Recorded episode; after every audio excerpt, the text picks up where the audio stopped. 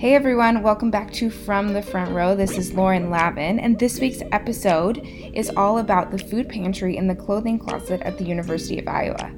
Prior to this episode, I knew that the food pantry and clothing closet existed, but I just wasn't aware of the thoughtfulness with which it was created and the students' just drive to make it the best possible and serve the most students and staff at the University of Iowa as possible.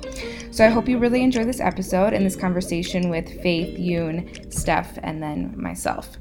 If you're new here, welcome. We're a student run podcast that talks about major issues in public health and how they're relevant to anyone both in and outside the field of public health. Hello, everybody, and welcome to the podcast. I'm super excited to be joined with some students and staff that represent the food pantry and the clothing closet here at the University of Iowa. To start off, could I have each of you introduce yourselves, slow introduction about what you do, how you're connected, anything you want to share about yourselves to get started? Well, I'll, I'll jump it off. So my name's Steph Beecher. I'm the basic needs coordinator at the U. I'm housed in the Dean of Students office. And so I've been in this role for a couple years now. And I came from wellness. I did was an educator. And so was kind of a natural fit for me. And so I oversee food pantry, clothing closet, Hawkeye Meal Share, and some other basic needs initiatives. Okay, I can go next. I'm Faith Surface, and I am in my last semester of undergraduate studies at the University of Iowa. I'm studying ethics and public policy with a focus in economics, a minor in international studies, and a certificate in resilience and trauma informed perspectives. I'm one of the basic needs managers here at the food pantry at Iowa, and we've got three of us, and we're a really wonderful team along with a lot of volunteers and lead volunteers. I'm also an intern with a nonprofit in the area called Neighbors of Iowa City. And then in January, I'm actually headed off to start my MSW through the University of Michigan. You have a lot going on. So thanks for taking time today. Thank you. I guess that leaves me to finish off. My name is Yoon Ki. I'm also one of the basic needs managers here at the university. We're missing Conrad Gerhardt today. Just a quick shout out because he does amazing work with us, just like with everybody on our team. And we also have two graduate assistants.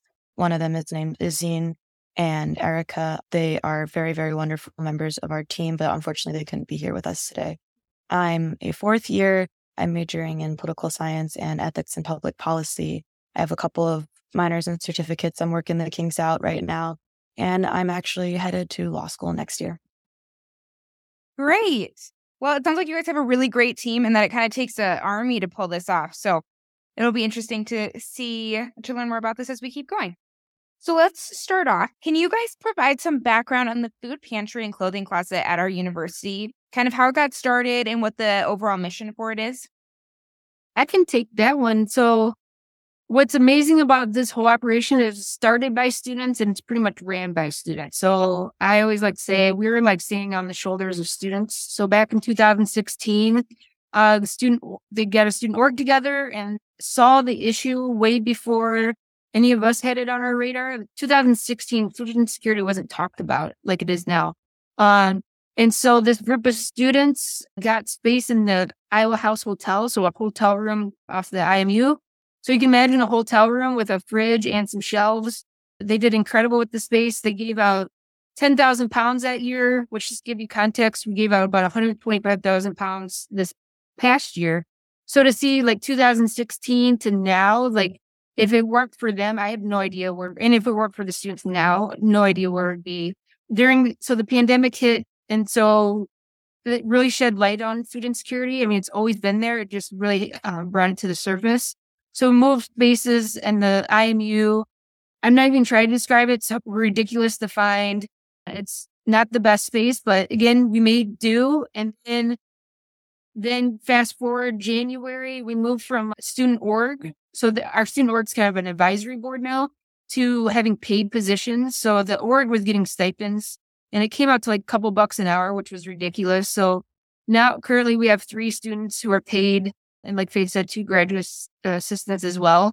And then in August, middle of August, we opened up our new space in it used to be the Old Hills Bank in the ground floor of the IMU. And it also has attached to it the clothing closet, which that forever was still in a hotel room. So disjointed services. So now we have we're starting you can start seeing the formation of this basic need kind of hub happening. Yeah. Well, also it shows what a need this filled when you go from 10,000 to 125,000 pounds of food. That's crazy. In a relatively short amount of time. That's seven oh ish Oh years. Yeah, totally. Oh. And I just ran I just ran data for our news space, so for August and September. So and this is excluding this week. So this August, September, we gave out almost 20,000 pounds of food. Last August, September, we gave out 16,000 pounds of food. So just in that, just with the space alone, it's allowing us more capacity to take in more food. And also the exposure, again, with the visits increasing the way that they are, we're we're able to feed more more people. Right. And the new accessible space, you know, people are going to be much more likely to just see it in passing and remember that for when it's needed. Well, even on orientation tours, when tours come through, the guides always mention the food pantry. It's it's awesome. So they're like then we can say like almost every student is finding out about the pantry before they even come on campus. Right. And it reduces the stigma around it. I don't know if we'll get to that later, but if it's just in a really accessible place where you just kind of walk by, it becomes kind of a non issue as far as stigma is concerned. I think you're right on. Okay. So, next question What kind of support and resources does the food pantry provide, and how has that changed since it began? I think I'll jump in on that one. It's it really is like a hodgepodge of things. We have a focus area, right? We want to at least somewhat regularly try to have a wide variety of non-perishable food items, fresh produce and personal care products. But what we consistently have as in if we have very specific goods each week, it really varies. It's not really something that we're able to know every week that like every week we're going to have Cheerios, every week we're going to have this type of apple or or whatnot. So it's really about that sort of community buildup. We just grab what we can when we can, and we try to have things somewhat consistently within certain groups, like we said, the non-perishable food items, the fresh produce, and personal care products. And for the clothing closet, what services do they have? So the clothing closet is kind of interesting or unique in that it's not just like all clothes. We are trying to expand what resources we provide there. But with the clothing closet, it's more like gently used business casual or professional attire. And sometimes we'll have essential items like winter coats, um, but mainly it's business and professional attire for students and anybody with an Iowa One card really that needs the professional attire in order to be able to elevate their, themselves for internship fairs, for interviews, for job opportunities, or even just to, you know, like feel good in the space that they're in with professional attire. I think it's a really important resource that not only helps the people that need what we have, but it also promotes sustainability because we are able to recycle clothing. Yeah, I think that's a really good point and something that has become much more important to both students and just people at large, the sustainability of clothing. So that's, I think, a really good point to bring up. Who can access these resources and what's the process for utilizing the resources? Yeah, so I'll jump in on this question. So anyone like you and actually just mentioned, anyone with a Iowa One card or a Hawk ID card or whatever you'd call that, can use the food pantry at Iowa and or the clothing closet at Iowa. And that means if you're a student, faculty, staff member, you are a student, staff, faculty member at the hospital and clinics, etc., you are able to use this resource and what the process for students to utilize these resources kind of looks like. So, if you are using the food pantry, you walk up. Sometimes there's a line, sometimes there isn't. If there's a long line and you're towards the back of it, we only allow five people in to shop at a time because it helps. It helps to limit that scarcity mindset that often plagues people who are food insecure when they have enough room and they feel like they don't have to compete for resources. So that's why we try to keep it to a minimum of five or a maximum of five people in the food pantry at one time. So if you're past that first five, you'll actually get like a restaurant buzzer and we'll give you those buzzers and you can sit anywhere kind of near the pantry in that basement area. You can't go too far. But then you have, we have your, the number of your buzzer and your name written down, right? And so then as people kind of cycle through, we'll call your buzzer, like it'll beep like a restaurant buzzer. You'll come up, you'll sign in. If it's your first time, You'll tap your Iowa One card on the little kiosk we have until you hear a beep. You'll fill out a survey, and that's a survey you'll fill out once per every semester so we can keep uh, current up to date information on our clients from semester to semester. It's also super helpful for us to utilize that data when we are going to the university and describing we are seeing an influx of people or here's where a lot of our clients are from. This is why we're trying to expand this type of food, or we need more funding because we're seeing a huge increase in numbers, um, at least in the fall. Like we need more funding for the fall time. We use that data to make sure we are running efficiently and smoothly and actually meeting the needs of the people we're serving. And then you'll grab a basket. Everyone uses a basket to shop. And what that basket does is it acts like a kind of an equalizer. So you will fill up this basket, or you might not fill it up, right? Even if you're getting two items, right, you're going to use the basket. And then if your items are overflowing from the basket, even if you followed all the limit signs, you will be asked to put a few items back. That's kind of like our, hey, the basket is your ultimate limit to make sure people can all get enough food for their families and such. And as you shop, you'll follow these arrows that are on the ground to kind of guide you through the pantry on like the ideal pathway that's most efficient. And also, as you're shopping, right, I talked about those limits. So there's limits on every fridge, shelf, freezer. And those limits are essentially our way of rationing the resources we have on a weekly basis, right? For families who are coming in to shop because we do have limited resources. Even if we are getting more funding or more donations, there is still the fact of like we have to put some measures in place to make sure everybody gets some and not only you get like all. Um, so sometimes it might be frustrating for clients if they're like, why do I only get one apple when I would really love to have five apples for the week when it's like, hey, either you get one apple and everyone else gets one apple, or like half of our people get five apples and the rest don't get any, right? So you'll check out at the end once you've gone all the way through. And that just looks like you weighing your basket, letting the person who's checking you out know how many people are in your household or how many you're feeding. And then you bag up your items. We're actually recently we started shifting to reusable bags instead of purchasing paper bags and plastic bags for people to use. And then if you want to use the clothing closet, you'll similarly go to the kiosk, do that fill in, sign in stuff, and you'll go shop. You can't, you have to check out in the food pantry first if you are going to go on the clothing closet or vice versa. If you're going to go on the clothing closet, you have to check out there first before using the food pantry at Iowa. And for both spaces or just for the food pantry, you can come once per week. And then for the clothing closet, you can come as many times per semester, but you're limited to a total of five items per semester. I know it was a lot of information, but that's kind of the rundown we give everyone when they come in for their first time. And then I don't know, do you and Steph, do you guys have anything to add to that?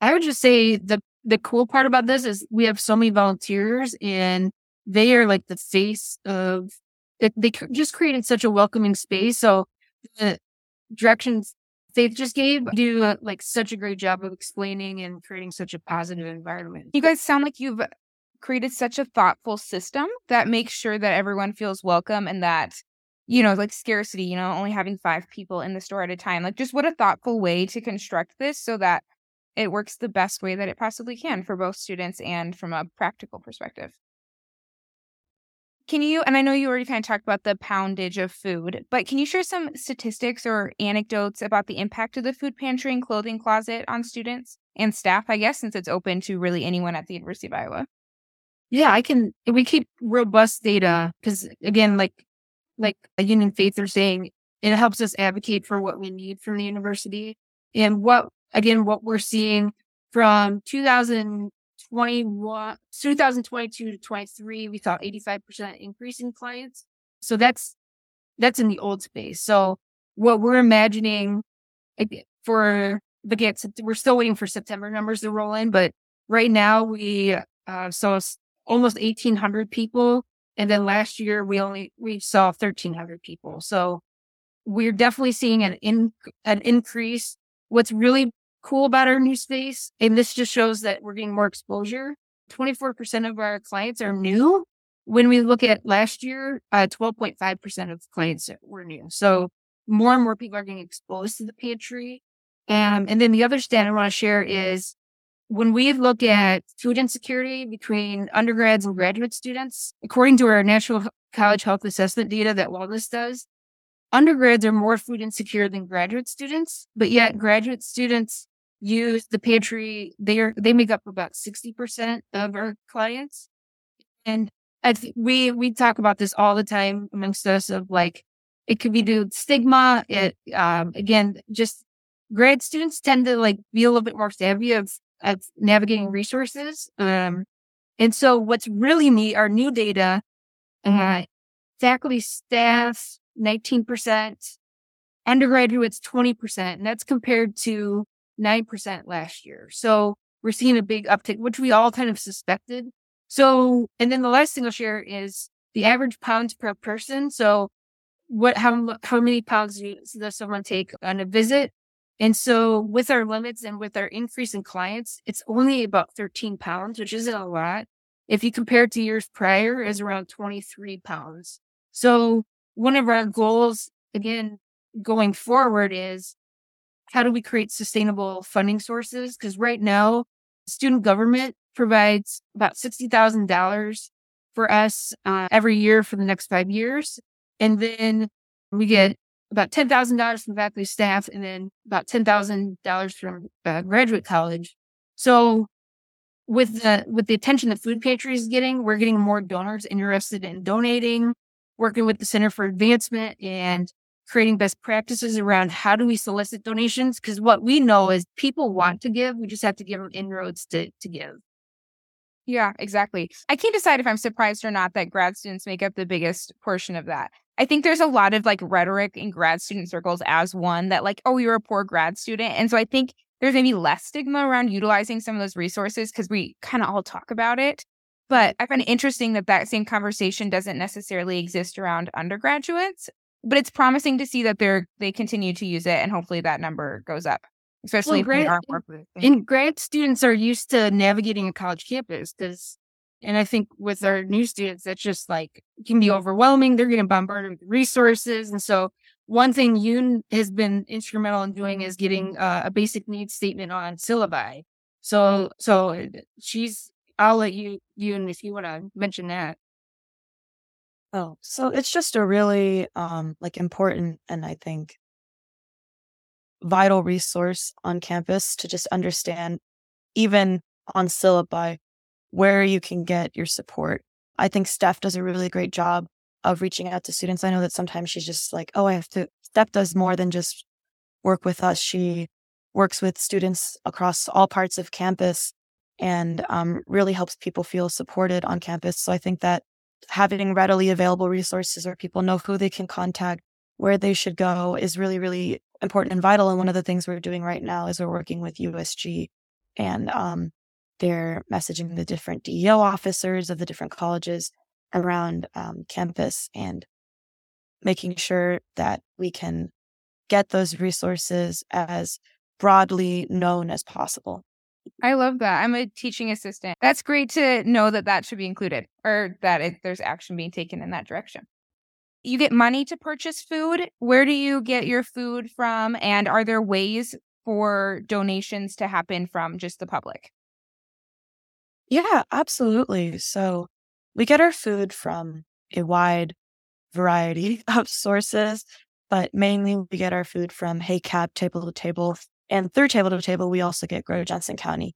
So HACAP is a state resource and food reservoir that collects different food from around the entire state of Iowa and sometimes even from outside of Iowa. And then they distribute it then to direct um, B2C um, pantries like us. So they're kind of a B2C provider and they also work with other like B2B um, organizations to collect food. Table to Table is another one of those B2B and B2C organizations that um, gets us a lot of, uh, how do I say, the almost food waste from around town. So they'll go to different grocery stores or food sources around town, like some of the gas stations or grocery stores, and they'll get food that is maybe a little bit damaged or unable to be sold at that point, but is still perfectly healthy and good. So it's one of those sustainable um, resources on around town. And they also provide us with deliveries from Grow Johnson County, which is one of the coolest things that Johnson County does. And it's this acreage, um, I think it's like five acres or something like that, um, where they grow a lot of fresh produce. And the most important thing is that they grow produce that is multicultural and vibrant, just like our community. And so they provide us with collard greens, okra, bok choy, jalapenos, tomatillos, all sorts of wonderful produce throughout the season that definitely helps support the students. So we get a lot of money from USG and from our donors, specifically this semester for our grand opening. We got donations from some departments like UI Political Science or from local community partners like Pioneer Food Co op. And they have really, really been instrumental in providing the resources that we we need. I had never heard of the Grow, was it Grow Johnson County? Oh yeah, it's so yeah. awesome. That's really cool. I'll have to look more into that. Then how does the university community staff students contribute to the success of this resource or how can we going forward? I think that the UI community has actually done a really great job of showing up for the food pantry and the clothing closet thus far, which is really something that makes me proud to be a Hawkeye. I know that sounds cliche, but that is one thing where I'm like, Iowans show up, which is super nice. So, say like the community and in general, I feel like if you're talking about the Iowa City community, they do a really great job of showing up with donations. We get plenty of emails about, hey, I have some suits I can donate. I have some apples from my backyard. We just got in this morning, you received that. And we have got a lot of like different churches and other places that just still have extra goods and they're like, wait a minute, I've heard about this. Because a lot of community resources or community members actually tend to be in this area, in this area tend to be pretty plugged into the university in general. And so they are focused on like, how can we get back to the university, which is nice. Faculty and staff, they either are donating their professional clothing or they're also volunteering their time. But I think the biggest way we see uh, faculty and staff helping out and giving back is them posting like donation drives or um, stuff like that or fundraising events, um, which is super, super helpful and very wonderful. And we, I feel like a lot of the donation food we bring in is actually from them, most of it, if not all of it. And then students, we, the ways they help out are they volunteer. Like we are completely, are not completely, but almost completely volunteer run, right? And we literally could not do the day to day without volunteers. I remember there was a beginning part of the this semester where we were really short staffed on volunteers just because, you know, with moving to a new space, we hadn't been able to put as much effort into volunteer recruitment. And it was so not fun. It was so overwhelming. I think we can all attest to like how hard it was. And it really reminded us, we had already known this, but it really re, re um, that whole point of like, we rely so heavily on our volunteers. And moving forward, if people want to help us, if they don't already help us, we are always looking for monetary donations, which a way to do that is linked on our website. You can actually also set up recurring donations where it's just automatically taken out of your bank account every so often. Super mindless, super easy. You can also host a donation drive in your department or at your place of work or wherever you're at. You can host some sort of donation drive in whatever groups you're involved in. You can also offer to put on an event at the at the university where we like maybe you come in to help with one of our special projects where you email us and say, Hey, we'd love to pick a day where we help with a project you guys haven't had the manpower to work on. You can also like fraternities and sororities, they actually will sometimes pick a shift to commit to that is like committed to each week for the whole semester. And they'll staff it with different fraternity and sorority members throughout the semester. So that way they've got a shift covered. You can sponsor a shift. You can also volunteer yourself. You can just sign up and say, like, hey, I'm going to volunteer and commit. And I think that's most of the ways. I might be missing a few things just because. Amazon wish list. Oh, yes. Most important. That's what I was forgetting. We have an Amazon wish list set up. So if you're ever not sure what to donate, or you're not sure how to get it here, or you're hosting a donation drive and you're really not sure what to be asking for, we have an Amazon wish list that is continually updated by our staff members. Specifically, Yoon has been really drilling that out lately and that will be up to date with like your highest priority to our lowest priority, the quantities of different items we need. And that's a good marker. So if you're ever wanting to donate, you can just buy something off that list. It'll get shipped directly to us and you have had to do no work other than click some buttons. Or you can, if you're hosting a donation drive, post that QR code or post a link or use that as a way of communicating what we need to the people in your drive. Wow, those are some really great tangible ways to connect with this. And even something as easy as the Amazon wish list that has one super easy because it literally ships directly to you and has a really good tangible impact on our community. You know, rising tide lifts all boats, right? So, with that, I think you guys kind of touched on any local organizations and businesses, but do you guys want to add any of those that collaborate with you at the food pantry or clothing closet? Graduate gave us a bunch of sheets and uh, a lot of their hygiene products. But that's something like our priority going forward is working with the Center for Advancement. I just actually just met with them this morning and working with them to tap into corporate donors, local businesses, so they can really help us elevate that. Now that we're I, like looking at the progression of the pantry, now that we got like logistics down, we got like this this well-oiled machine that again the students they work their butt off to establish. Now we can start thinking about those bigger picture uh, items. Yeah. So if you're a local organization listening to this and you want to collaborate with them, I'm sure they will be more than op- open to that. Faith, what did we just said? It's about two hundred fifty thousand dollars if you want the pantry named after you. Is it the price? Yeah. Ah, we gotta raise any big names donors. Yeah. No, we gotta raise stakes. Yeah, it's like a million dollars, honestly. According to half a million dollars, we need, and the pantry can forever be named after you, a loved mem, a loved one. You can memorialize whoever you want with our food pantry. yeah, just for today. the low price of a half a million. Exactly. Just email us at stewed or dash food pantry at uiowa.edu today. Sorry. okay. Okay. Last question. How, if we, any students or community members want to get involved, how can they connect with your team and the food pantry and clothing closet? I think that we all have probably a piece to say about this, but one of the easiest ways to get involved, and we have very good social media presence, I think, with this and very good community outreach with this, is just to reach, literally just reach out, email us, Instagram, DM us, Facebook message us, message us on LinkedIn, and we can get you started on any kind of way. We have wonderful guides and resources to um, let you guys know how you can support us. We have big donation lists and guides that kind of help us through that as well. So we have a lot of different ways that you can get involved. A lot of them Faith has already brought up. And all you have to do is reach out and ask, and we'll give you tons of ideas. Great. What would be the Instagram handle or the email address? Or is there a website? We do have a website. So if you just Google Food Pantry at Iowa, it okay. will bring it up. The email Instagram, etc., should be on there. I think we're on Facebook, LinkedIn, and Instagram. The Instagram handle is at basic needs at Iowa. Let me triple check that right now. If you search Food Pantry at Iowa on Facebook, it'll come up. Same thing for LinkedIn. But yeah, I just confirmed the handle for the Instagram is at basic needs at Iowa. But those okay. are the social medias. Okay.